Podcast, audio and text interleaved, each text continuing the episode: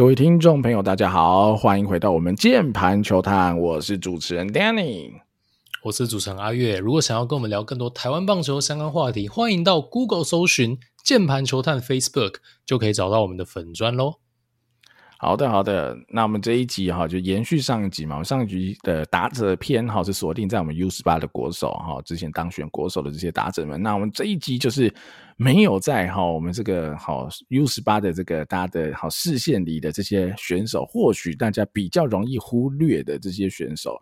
那我们今天也不止高三的选手，我们也是找了一些高二的选手，然后就是如如果我们有看到我们觉得不错的哈，有兴趣跟大家分享的，我们就一起拿出来哈，让大家认识一下喽。好，简单来说是这样。那我们就事不宜迟哈，直接开始啦。那我就先从哈相对多数的这个平镇高中开始好了。好，平镇高中三年级，我们今呃有一位选手，我们觉得还蛮有趣的哈，是李勋杰。好，李勋杰身高一八七，体重七十三，哈，右投右打哈，守备位置近期比较多是守一垒，那以前是有守外野的角落外野，然后那我自己觉得呃李勋杰是蛮有趣的一个选手啊，因为他在国三的时候其实就小有名气啊，我觉得他国三高一的时候都打得蛮好，我记得他高一。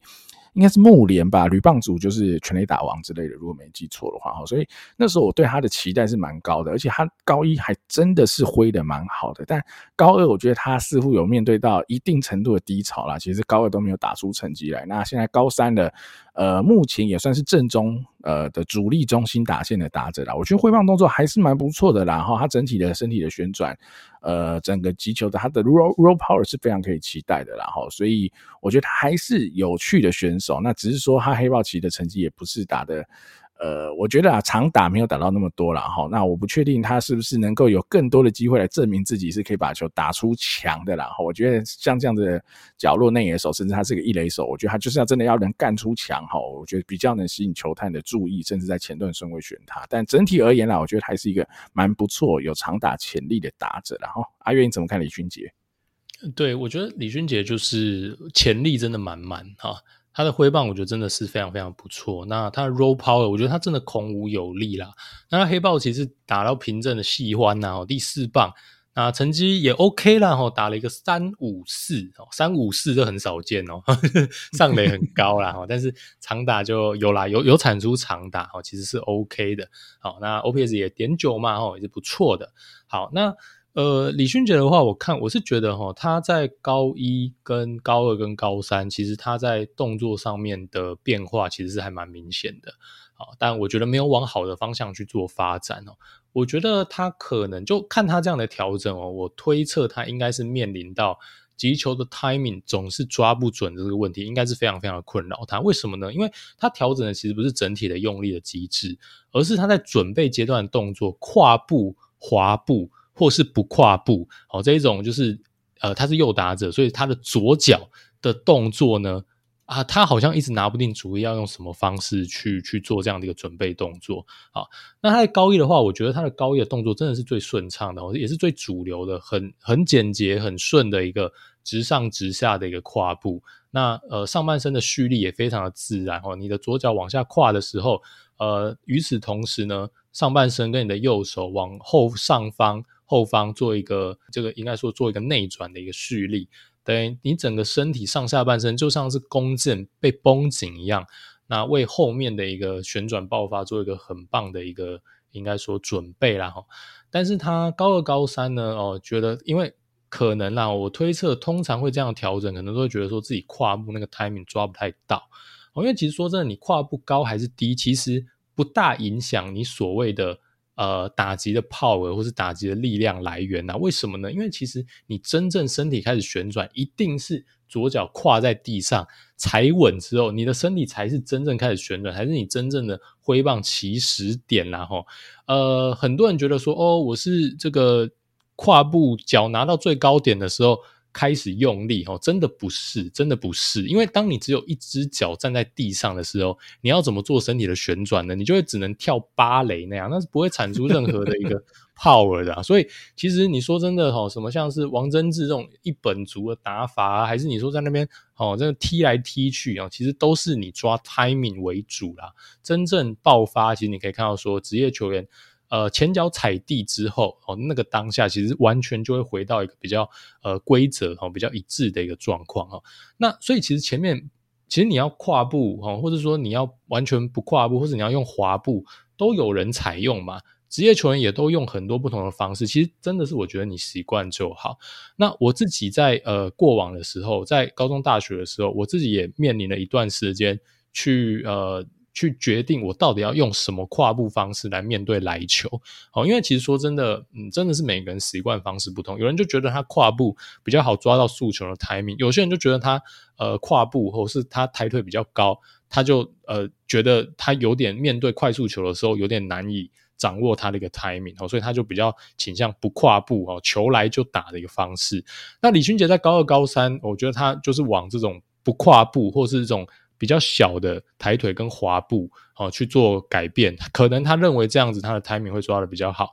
但我觉得他的机制有一点被破坏，然后就我觉得原本他的蓄力呃身体的张力都非常的好，但他现在改成这样有点呃不跨哈，或是有点滑步哦，我觉得他就变得有点。呃，上半身跟脚同上同下啦，会让我觉得他在高三的时候，明显上半身是比较早开始动作的。我认为他的上下半身的这个 separation 没有做得非常好，等于说他的上半身跟下半身有点像是同时被转出来，我觉得一定会影响他的力量输出。哦，这个是我认为其实李勋杰在高一的动作，我是比较喜欢的啦。哈，那这是我观察到的一些东西。哈，那但我觉得这个其实就是习惯的问题。他展现过很好的一个挥棒，他现在的挥棒即使是这样子哦，即使是我刚刚讲的，我觉得呃可能没有高一来的出色，也绝对是非常顶尖的回棒了哈。那他缴出来的成绩能在平镇打第四棒，打出这样的成绩哦，那当然他的潜力也毋庸置疑哦。只是说现阶段他的一个状态可能没有办法跟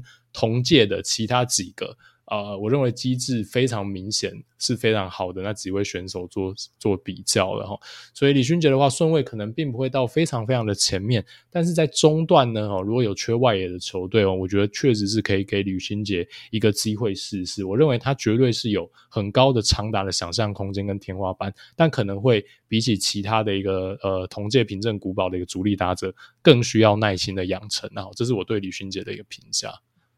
对啊，我自己也是觉得李勋杰比较可惜啊。就如果你看到哦，他高一，然后你看比如说申一垒高一，然后你看到这些同届的，比如王念好高一等等的哈，我觉得李勋杰那时候是非常突出的啦。哈，但就是就是比较可惜的一点啊，他高二开始可能有一点迷航，那就看看他高三剩下来的时间能不能打出更好的成绩喽。好，那接下来我们就凭证啦，好，但凭证高三我们就真的只选了李勋杰了。接下来我们就提几位高二我们觉得也蛮不错的选手，或者蛮有趣的选手啦。第一个我们就来提内野手张兆宏，好，张兆宏，我觉得这名字大家应该也是呃比较有关注青棒的选手，应该是听了很多次了。好，身高一八零，体重八十五，又投又打。好，那守备位置能守二垒，那我看他近期黑豹旗有去守三垒了，哈，所以他应该就是在这两个位置来跑。那我觉得他的挥棒蛮不错，而且他是有力量的打字，我觉得哈，嗯，我觉得整体上来看，我觉得如果他可以守内野中线，那应该就会是大家很期待的一位选手。但如果最后真的只能去守三垒，那就会比较可惜的啦。好，那阿元你怎么看呢？张兆宏，其实我非常非常喜欢张兆宏。哦，在平镇的这条打线，包括高二、高三里面，其实我最喜欢的选手可能是张兆宏。好，呃，我非常喜欢他的挥棒。哦，我讲一下他在黑豹旗呢，当然，呃，刚刚 Danny 有讲，那在比较后期的比赛，他呃三垒比较多哈，然后他是打五棒，哦，蛮固定的打五棒，然后他打了一个在黑豹旗是三三五啦，哦，其实成绩也不错。我觉得他的挥棒真的是满满的企图心啊，他真的没有在跟你碰的。哦，他就是一脸就是要把你干死的那一种感觉。我觉得在青棒其实有这个企图性的打者其实没有这么多。我们后面会讲到其他，我觉得天赋甚至可能是在他之上的一个选手。呃，我包括我们上一集讲到很多 U 十八的国手，这些人绝对是天赋满点。但是呢，我觉得那种呃偶尔还是会想要就是去追求一些 contact。但张兆宏，我真的觉得哦，他真的每一球都想要做非常完整的一个挥棒，我是很欣赏他这一点的。哦，至少。这个企图心哦，我觉得非常的不错。那机制面，我觉得真的也不错，真的也非常的不错。呃，可能稳定性上来哈，就是说每一球有没有办法都把它最好的一个用力的机制拿出来，我觉得还待观察。我觉得确实可能呃没有说非常非常的稳定。但是我认为哦，他的呃机制有可能是目前平镇整队最好的几个人之一啊，我非常非常喜欢他的回棒跟他这个躯干用力的机制、肩宽分离、动力链等等，我们讲过很多次的东西，我觉得在张兆宏身上都体现得非常非常的好。如果他最后是能站二垒的话，我觉得真的不得了哈，我觉得他会在顺位上是非常非常的前段哦。那当然，如果最后是落在三垒的话哦，那可能就稍微比较可惜一点哦。不过我觉得他才高二而已啦哈，那他的卖点，我认为绝对是在打击。如果他能在呃接下来这两年的时间里面，把他这个长打的一个能力再更上一层楼的开发的话，我觉得张兆宏的潜力哦真的是无可限量哦。我我对张兆宏的评价其实还蛮高的。对啊，我觉得关键应该就还是守备位置啦。好，如果是二垒，以他目前的挥棒哈，跟他的这个 raw power 的能力的话，我相信会是非常突出的一个二垒手选择。那如果是三垒，那可能竞争的对手就会比较多好，相对起来他的。呃，这种亮眼的程度却稍微下降，但还是呃，但它还是不影响张尚鸿是一个很不错的打者，有很好的天花板了哈。那他目前也才高二，我们还有还有一年多的时间可以持续来关注他哈。那下面我再讲一个高院呐，啊不是高苑，是平镇呐哈，我自己很喜欢的选手了哈。有在看完 U 十八的就知道，我已经提过哈，这个选手已经可能一两次跑不掉了，就是柯敬贤哈，也是平镇高中二年级的选手，身高一九零，体重九十公斤哈，右投左打选手。说外野，那他基本上就是一个正宗外野手。我非常喜欢这位选手，是因为他有非常多很好的 tools，就是让你觉得他绝对不会是一个有什么大风险的一个选手。第一个，他就是他挥棒就是真的机制非常的好，有非常好的身材，呃，很好的力量，很好的速度等等的来去支撑他，好成为一个非常好的正宗外野手。我啦，我自己觉得他铁定哈，只要没有出国，就铁定是。首轮的热门，好，热门中的热门。那我们说 U 十八的国手，我们会提到林家伟嘛，中外野手。那我觉得柯敬贤，呃，相对起来像是另外一种类型的中外野手，他是更有力量，更有爆发力，然后。你会对他有更多长达潜力的这样的选手，但他的速度也绝对不马虎，所以我自己是非常喜欢柯敬贤，我觉得很有趣，这个选手是非常有趣，是呃，我觉得是台湾比较少见的这种类型哈，当然也可能跟他是好混血的关系有关，然后还还是一个混血儿，然后还有一半是我记得是南非的血统，如果没记错的话哈，那所以我觉得可能啊基因也带给他有这个非常好的身材以及爆发力，所以我自己是非常喜欢柯敬贤。阿月你呢？哇，我觉得以现在此时此刻的话，甚至我觉得柯敬贤应该是当届最佳的野手了哦，应该也没有什么太多的悬念哦。那毕竟中外野啊，然后他的挥棒又如此的出色，身材条件又这么这么的好哦，完全不下林家伟啊。我觉得等他高三要选秀的当下，呃，比林家伟好，我觉得甚至都是非常有可能的。然后。那成绩其实现在已经打得非常非常的不错了哈，黑豹旗打了一个三三六哦，他的长打是有出来的，打了四支二垒安打哦，然后他的康特也非常非常不错啦哈，然后呃有时候呢，其实我觉得他都可以用呃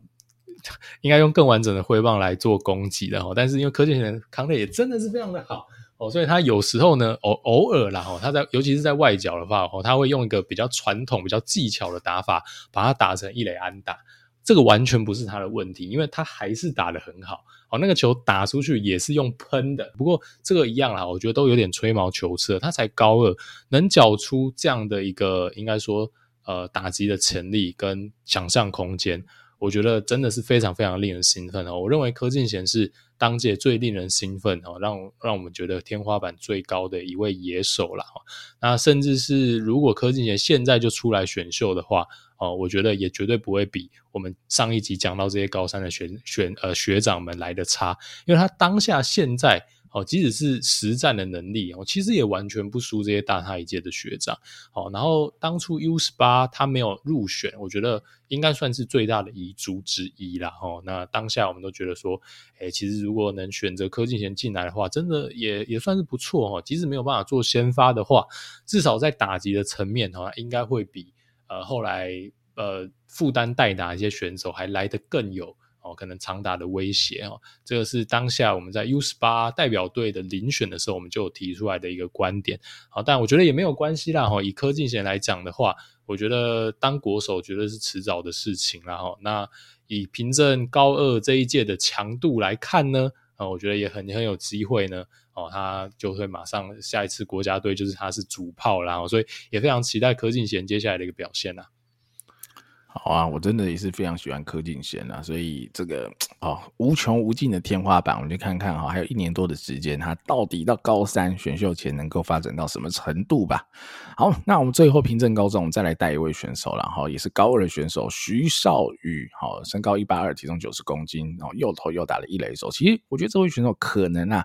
大家就更少注意到，因为他黑豹旗几乎啦位置也是被这个李俊杰卡住了，所以他打的机会是比较少啦。那我们可能是看到其他的杯赛哈，有一些想法啦，觉得他的整体的挥棒跟 roll power 是真的还不错的哈。我觉得阿月是蛮喜欢这位选手，我们可能让阿月来先聊聊看啊。你觉得徐少宇怎么样？对，因为他今年就是被卡住了啊，因为他的位置应该就是明显就是一垒哈。那被学长李勋杰卡住，所以他整个黑豹其实没有什么初赛，哦，那当然也没有什么累积数据可言啊，甚至他是没有安打的啊，整届赛会他打了一个七个打席，哦，但是呃也。不三不五时去叫去触及啊，然后选到保送啊等等，搞到最后他只有三个打数哈，然后没有缴出安打的表现，所以当然大家对他的印象就会比较比较淡薄一点的哈。但是他其实后后段的一些关键的比赛也是有被摆上先发的，就打 DH 的角色，然后被摆在可能是大概是第七棒这样的一个位置。相当好的一个机制，我只能说相当好、相当好的一个机制，而且挥棒也非常非常的有企图心哦，也不甘愿哦，这个用比较呃短小的挥棒去打一垒安打，我觉得完全挥棒就可以看到出他是想要把球干爆这样的一个企图心。我认为他明年必然是平镇的中型棒次哦，单论攻击面的期待程度，我觉得他完全不下几位学长，我自己是非常非常期待。平镇高二这一届，然后张兆宏、柯敬贤跟我们现在聊到的徐少宇这三位，哦，我觉得这三连星是让我非常非常兴奋，很期待他们未来发展的一个选手。好，然后讲到这点，我也觉得说蛮有趣的啦，哈，因为平镇今年在黑豹旗算是铩羽而归嘛，哈，因为我们黑豹旗跟这个乃至于这种木联等等的比赛，我们都看了无数次的这个平镇古堡大对决了嘛，哈。啊，反正呃，打青棒就是这样子啦。哦，大家拼命的往后面打，然后输给平正跟古堡，看着平正跟古堡在冠军战对决。哦，这个就是这五六年来台湾青棒哦永远不变的一个戏码。哦，但是今年呢，这个普门突破了平正。哦，那我觉得今年平正高三，你确实看得出来，至少在野手的火力部分，哦，比较呃，就学长这一届啦，好像没有特别顶级的新秀。的人数是比较少的，好，相对你看到我们讲的啊，上一集有讲的这种古堡 F 四，哦，然后他们又高三成熟度最高，哦，那的这个当然战力我觉得确实会有一点差距，但明年我觉得凭证很有可能会逆转这样的一个态势，哦，因为凭证这几个高位的野手，我觉得真的都还蛮顶级的，然后所以还蛮期待哈，明年这个凭证会不会再起啊？哈，大概是这样子。哦，我觉得这个真的是就是风水轮流转嘛。你说今年的好古堡 F 四有多强，但他们一样嘛。哈，去年还是很多时候是输给平镇的嘛，因为那时候他们才高二嘛。所以我觉得的确就是这样喽。你可能这一届选手特别强，那下一届搞不好就换别人特别强，这个总是如此哦。所以我觉得有趣啦，这样也会好看一点哦。至少哈，现在平镇古堡，甚至你看平镇还调出了黑豹旗的前两名嘛，对吧？哈，所以你看普门也打上来了，等等，甚至英哥近期也都打得不错，所以我我觉得。这是好事啦，越来越多球队可以竞争这些位置的话，大家的竞争越强，那大家进步的幅度也可能会越大了。好，那凭证的讲完哈，当然一定还有一些非凭证的选手，我们是蛮喜欢的。那我们也先从一些高三的选手开始讲起好了。那这位选手，我们想先提一下是玉里高中哈高三的马少安哈，一八三公分，八十六公斤，又投又打哦，他也是一垒手。我自己觉得他挥棒真的是蛮好的哈，我觉得是是会让人眼睛一亮的，而且也有不错的身材条件，他的整个挥棒的爆发力学。旋转，乃至于击到球的感觉，真的都蛮好的。我觉得，呃，比较可惜的就是他如果啦，真的只能守一垒的话，那就会比较限缩于他有机会挑战前段轮次的这个机会。但我觉得以中后段来说，如果你想要拿一个呃潜力的中长程炮手，我觉得他都会是一个好的福袋人选啦。哈，阿月你怎么看马绍安？对，我觉得马绍安也是我可能今年之前比较少注意到的一个选手哦。然后在黑豹池哦，他的这个、有一些也蛮多朋友哦，这个贴了马绍安的影片给我看，然后我发现哇，这个选手其实非常非常不错，因为真自首啦，我真的平常比较少在看玉里的比赛哈。然后呃，稍微看了一下，我觉得马绍安在整条玉里打线让我想有点想起去年的林培伟。哦，就我觉得他非常明显是整条打线里面独一档的存在，好，所以其实也也也真的蛮蛮容易被闪的。然后他就是打玉里的四棒，然后黑豹旗的小样本打得不错。哦，当然玉里的其他选手我觉得当然也不错啦。哈，我觉得玉里这条打线也真的呃都都蛮有天赋的哈。然后在实战的表现其实也都不错。但是马绍恩我觉得那个挥棒看起来哈，你可以看到说在整条打线上算是鹤立鸡群。真的蛮漂亮的一个挥棒的哈，那只是说跟同届，因为他也高三了啦哈，所以是应届毕业哦，跟其他的这些平镇古堡的顶级新秀相比哦，可能在实战的一个产出的能力上还差了一点哦，但我觉得未来天花板跟想要空间其实有可能是不输的哦，那当然守备位置是一个相对的一个弱点，然后是一个相对的弱点。但是我觉得，如果在中段哈，这个有机会拿到的话，我觉得是一个还蛮不错的一个人选。如果在中段哈，你已经当下把想要拿到人选都拿到手了的话，如果想要在这边拼一个，呃，拥有高天花板、高想象空间，你愿意冒一点风险，我觉得马绍安是一个很好在这边出手的一个 pick。好，那我们再来聊另外一位选手哈，普门高中高三的选手，这位选手也算是我觉得小有名气了哈，大家应该比马少安更常被听到，就是李以诺。好，李以诺身高一八五，体重九十公斤，又投又打，也是一垒手。好，那他比较常被他听到，是因为他，比如说，我记得啦，哈，U 十八的培训队第一次的大名单三十六人，哈李以诺应该有在里面啦。那我觉得，呃，他就是很传统的这种哈，有非常好的 raw power，但是挥棒真的就比较差一点的这样子的选手。我觉得他的力量、挥棒的速度绝对都有，但就是他的挥棒动作真的比较偏丑，比较偏哈。传统式的这种击球的方式，然后用后手去打，然后，所以我觉得，然后他，我不知道，他当然有这种 power 九九的想象力，然后，但是我觉得他在实战中能够，尤其进到直棒来，能够准确击球的这种 contact 能力，我自己会蛮担心的啦。所以我觉得他比起哦马绍安，即便我觉得他的名气是胜过马绍安，甚至他也在不少的杯赛考出过全垒打，但我自己还比较担心去选到李以诺这样选手，因为他。他真的是吼很纯的福袋，它的风险我觉得相对是更高的，尤其是他的这样挥棒的动作，我自己觉得啊，面对到高阶的直棒投手的变化球啊，应该会很辛苦才对了哈。阿跃你怎么看李一诺？对，我觉得完全同意了哈。那李一诺是普门的四棒，那黑豹旗的成绩是一个二三四啊哈，可以看到说他的。这个应该说，contact 或者安打的能力确实是比较不稳定一点，但他唯一的一支长打就是全垒打，所以他也拿过全，他打拿了蛮多全垒打王啦，各项赛事这样，因为有时候你靠一两支出去就全垒打王了。那我我只能说真的孔武有力，如果你纯论 raw power 的话，他因为他高三的嘛，他甚至可能是整届最好，我都不完全不怀疑。哦，你看到他的一个外貌就知道，哇靠！这不知道哪来的洋炮的那种感觉，真的很猛啊！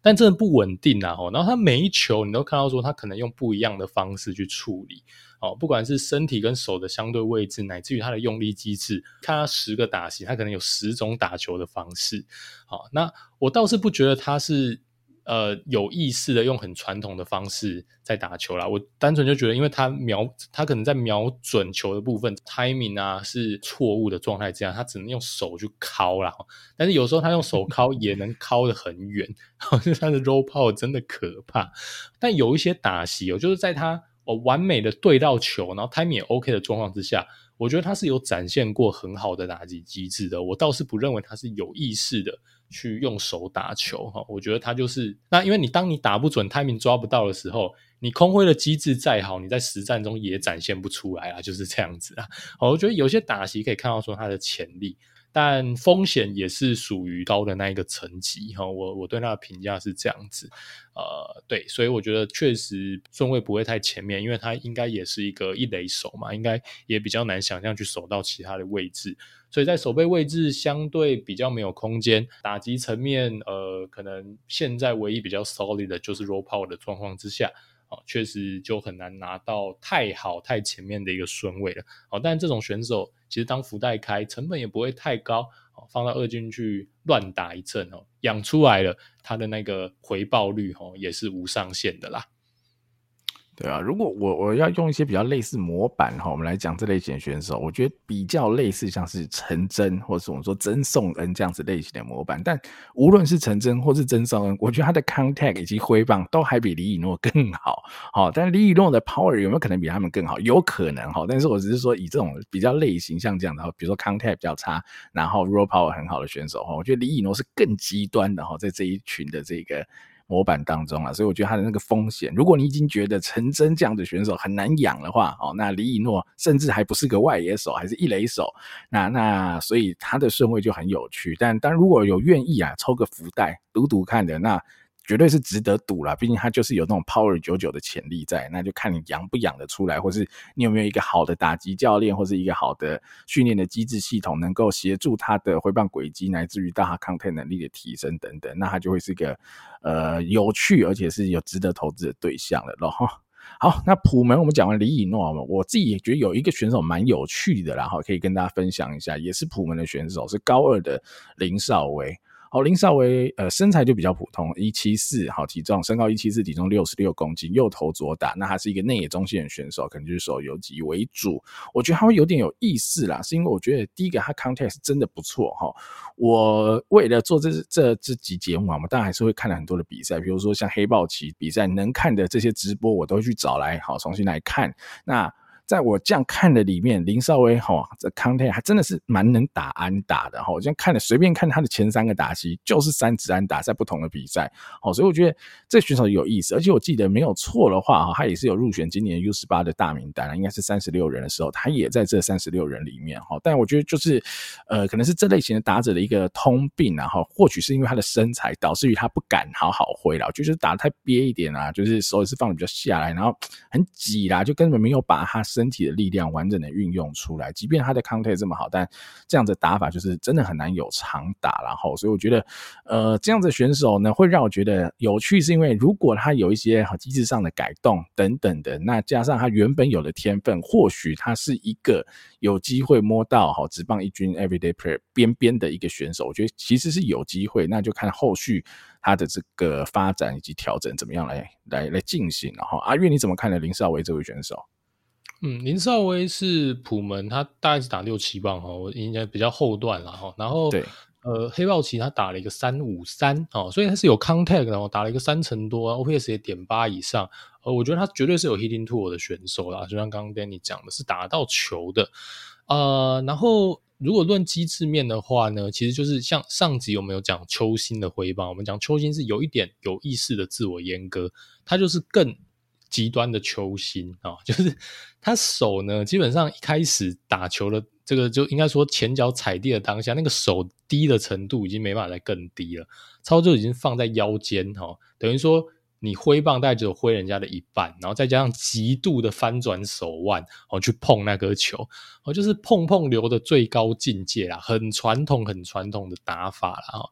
那我觉得你用好处来看的话，就是。他用这一种真的非常老式的打法，可以打出这样不错的成绩。如果他的机制修过来的话，我觉得他呃表示他的天赋层面和他的眼睛，他的 hitting tool 绝对是在线的哦。你也可以说他的未来想象空间是有的啊。但是呃，当然不好的层面就在于说，其实机制能改到什么程度，这个还蛮看个人的。好，那我自己来讲的话呢，我我其实更愿意选择当下机制是好的。但是可能眼睛啊，或者其他的小问题要修的选手，好，因为说真的，你这样打球一辈子，我真的不知道，呃，你你就是之后可以修正到哪边。但他才高二，所以我觉得还有时间。我自己真的认为说，他高二高三可以去寻求一些呃更科学的一个训练的帮助。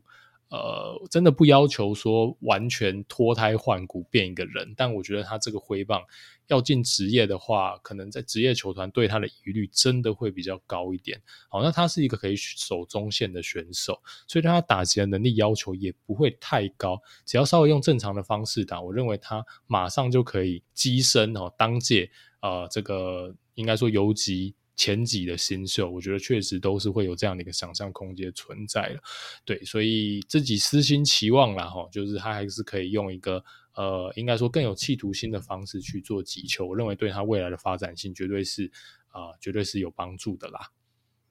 好，其实我自己看到林少威的身材，我我第一时间联想到的哈是郭天信。好，其实郭天信呃，青棒时候也守了很多内野，然后所以其实我觉得某个程度哈，你我觉得是可以，他可以去思考一下。其实郭天信这样的身高也没有没有太高嘛，但郭天信也是蛮认真在挥的，而且他的挥棒是蛮完整的，是有认真想把球打很远，甚至敲出墙的哈。我觉得，即便郭天信的机制或许不是说哦最最最好的那种，但我觉得他是很认真想把球打远的。然后，那我觉得林少威也可以参考一下了，不一定说这样子的身身高身材就一定不能打得远哈，打全垒打。然后郭天星也不壮吧，因为说不上太壮啊，就顶多是精壮，所以也是偏瘦的这样的选手。我觉得两个人身形是蛮类似的，我觉得是可以参考看看，也可以思考看看。如果他可以在这方面的机制上有所突破的话，我觉得他会是有天分啊，我觉得是蛮有趣的选手。好，那今天最后了，好，最后我我留了一个捕手来讲啊，我觉得蛮有趣的，甚至我把两个捕手拿来一起。呃，聊一聊好了，就是古堡加商的选手哈，古堡加商因为上一集哈那种 U 十八国手讲多了哈，所以其实今天我们都还这一集还没讲到。古堡哈，我留了两个古堡选手，一个是高三的捕手张义腾，一个是高二的捕手李安家。哈，这两个选手就蛮有趣的啊。其实我们那时候是先看到张义腾啊，因为张义腾是这次黑豹旗的最佳十人捕手嘛，好，所以我先看了一些张义腾的比赛的片段。我觉得他整体啦，我的我的评价，我的感受上是蛮中规中矩，就整体的挥棒、好蹲捕接球，觉得都还 OK，都还行，就是。呃，没有什么太太太特别的东西，但你可以接受哦。古堡捕手就像一个很很安全的一个选择，也也不差，说真的也不差，但就只是没有，比如说你很直接会想到宋家祥嘛，他们的学长，那但就比较难跟宋家祥比了。而且我看到他在比如说四强哦，呃，对到林伯俊的一些打席的表现，我觉得真的也是比较差一点。那后来为什么我会再注意到高二的这个李安家呢？是因为哈四强的最后。李安家代打了他这个学长哈张义腾，我觉得打得蛮好，挥棒挥得蛮好的，而且他在冠军赛持续先发，也打得蛮好，后有长打的表现等等的，我觉得整体上他的挥击哦，即便呐哈，但是。呃，这种挥击的力道是真的很难跟宋家祥相提并论啊！哈，但我觉得以捕手的这一个守备位置来说，他绝对是前段班的打击能力啊，李安家。然后，甚至我觉得以高中生的这个 level 来说，他已经是一个中长程的呃中长枪，哈，我觉得至少是一个中长枪的这个打者的。甚至我觉得他未来，毕竟他才高二嘛，哈，如果再更精壮一点，然后。呃，更有企图心一点，我觉得他打出非常多的欧吧，甚至打出全垒打，我觉得都是有可能的哈。而且他是一个捕手，呃，守备我觉得也中规中矩嘛。毕竟你看古堡敢用他哦，一个高二的捕手去取代下呃最后大会的最佳十人捕手哈，他的高三学长，想必我觉得教练对他也是有一定的期待。我是蛮蛮喜欢李安家这位选手，我会蛮 focus 他未来或者一年多，看看能进步到什么程度。然后阿月你怎么看呢？嗯，对，呃，李安家他后来冠军战，我记得他应该就先发的嘛，然后也是打了蛮前面哦，他打了应该是个六棒哦，然后黑豹其实当然小样本，然后但学长的这个打席数还是比较多，那小样本之下他打了一个四四五啊，我觉得只能说以捕手来说，真的挺有想象空间的，挥棒真的不错，然后在冠军战的这种高张力的一个比赛当下哦，应该第一个打席吧，就敲了一支毋庸置疑的欧吧。哇，真的打得蛮远的，而且我觉得仰角还蛮平的，所以显示出他的打击、他的击球出速啊，确实有他的一个天赋跟天花板存在。加上他是一个捕手的守卫，啊，真的会让人家非常非常期待，啊，会想要追踪这位选手后续的一个发展。如果他的捕手技能其实是可以在水准之上的话，我认为他甚至有可能跻身顶级新秀的一个行列。然后，那后续的话，我觉得真的会蛮关注他的比赛，尤其是他先发蹲步的一个场次啊。好，那今天的节目也大概到此告一段落，然后我们就是用这两集的时间，上一集讲了 U 十八的打者嘛，然后这集讲了非 U 十八的这些青棒的好手。那接下来我们就会哈延伸到我们投手的部分了，然后那再请大家后续就敬请期待，啦我们针对好目前我们高中青棒选手这个其中的好投手盘点的整理喽。好，感谢大家今天的收听，我是主持人 Danny，我是主持人阿月，我们下期再见喽，拜拜，拜拜。